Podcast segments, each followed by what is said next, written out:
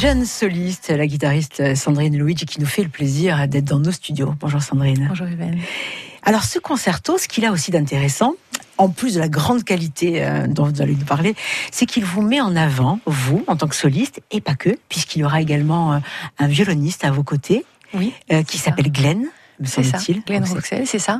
Donc c'est il y aura un- tout un programme euh, symphonique Mhm. et donc euh, deux, deux solistes, euh, Glenn au violon et moi à la, à la guitare pour le concerto d'Aranjuez, le mythique et le magique concerto d'Aranjuez. C'est vrai que pour un guitariste, voilà, c'est une chance de pouvoir jouer ce concerto avec orchestre. Ce qui fait la force de ce concerto, c'est ce rythme. On on parle souvent de, de la rythmique de ce concerto qui est assez exceptionnel. Pour les gens qui ne connaissent pas, il y a une certaine lenteur en même temps dans le rythme. Oui, en fait, il y a, il y a trois mouvements, donc euh, trois, trois parties. Et euh, bon, la deuxième partie, l'adagio, c'est le deuxième mouvement qui est le plus connu, qui est euh, voilà l'un des plus célèbres. D'ailleurs, je crois que c'est le concerto qui est le plus joué dans le dans le monde. Et c'est vrai que bon, c'est parce que c'est l'Espagne aussi. Puis la guitare, la guitare classique, c'est tout de suite on pense à l'Espagne. Donc c'est ces sonorités là, cette euh, cette rondeur, cette euh, puis cette délicatesse aussi, ne serait-ce que dans le deuxième mouvement, mais pas que, parce qu'après le troisième mouvement est plus agité. Donc c'est tout un tout un voyage. Et c'est vrai que voilà, de le, de le jouer euh, en direct avec orchestre, ça va être un grand moment. Et cet orchestre va donc faire le lien entre ces deux instruments finalement. C'est ça son travail. C'est de, faire un pont entre ces deux instruments dominants, violon et guitare. Oui, voilà, c'est ça. Puisqu'après, euh, Glenn aussi va jouer des, les airs bo- bohémiens. Et puis après, il y aura aussi Asturias en version symphonique. Donc c'est vrai que voilà, de mettre en avant le violon et la guitare, euh, c'était une chance aussi euh, dans, pour, pour ce programme orchestral. Alors du coup, c'est un concerto qui dont on parle déjà pas mal.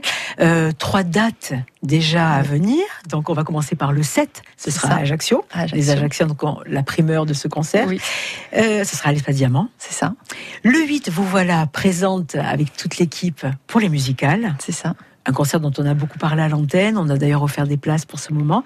Et puis ensuite, vous vous envolez pour Paris le 20. Exactement.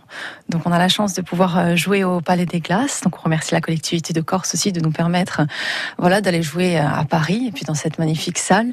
Donc ça sera le 20 juin au Palais des Glaces. C'est donc trois Oui. dates à retenir, ce qui veut dire que nos amis euh, téléspectateurs et auditeurs vont avoir peut-être le bonheur euh, de vous entendre. Vous qui avez euh, bah, cette passion de la guitare, dont on connaît le travail souvent solo, qu'est-ce qui euh, différencie justement ce travail? Est-ce que vous vous trouvez mieux dans une, un travail d'équipe? Ou est-ce que vous aimez aussi la solitude de musicien quand elle est... euh, Alors ben là, là, du coup, ça va être un, peu une première. C'est vrai que j'ai eu la chance de jouer le deuxième mouvement quand j'étais étudiante au conservatoire à Marseille pour le concert des lauréats.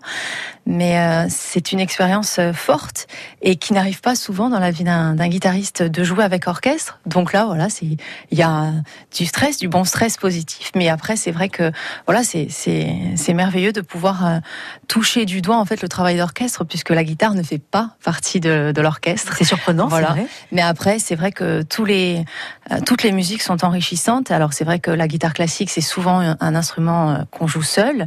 Donc ça aussi, c'est, il y a toute une richesse en fait. Voilà, c'est tout un univers aussi euh, à la recherche du son, de la, voilà, de la poésie, tout ça. Donc il y a, il y a ce travail-là. Et puis après, il y a ce travail, il y a le travail avec d'autres musiciens. Donc quand on joue avec d'autres instruments. Et puis là, le travail avec l'orchestre, qui sera aussi euh, très intéressant. Mais bon, on, on verra ce que ça donne. Du coup, ça commence dimanche. Voilà, parce que du coup, les répétitions aussi en amont. Et oui, ben en fait, ça, ça va être euh, très très rapide puisque donc j'ai travaillé seule et puis là, on va travailler avec l'orchestre euh, à partir de dimanche pour le concert euh, le mardi. Donc voilà, il y aura il y aura une ou deux répétitions euh, avec l'ensemble et puis après on, on joue. Et à la baguette, À la baguette, ça sera Yann Molena.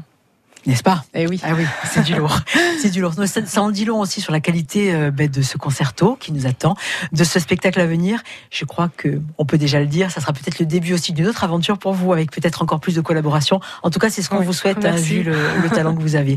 Merci, euh, Merci, Sandrine d'avoir merci été. beaucoup. Et puis euh, voilà, on vous rappelle ces dates. Le 7, c'était à Ajaccio, à l'Espace Diamant. Le 8, à Bastia au théâtre pour les musicales. Et le 20, à Paris, au Palais. Des classes. Voilà. Vous n'avez pas d'excuse pour ne pas vous y rendre. France Bleu RCFM.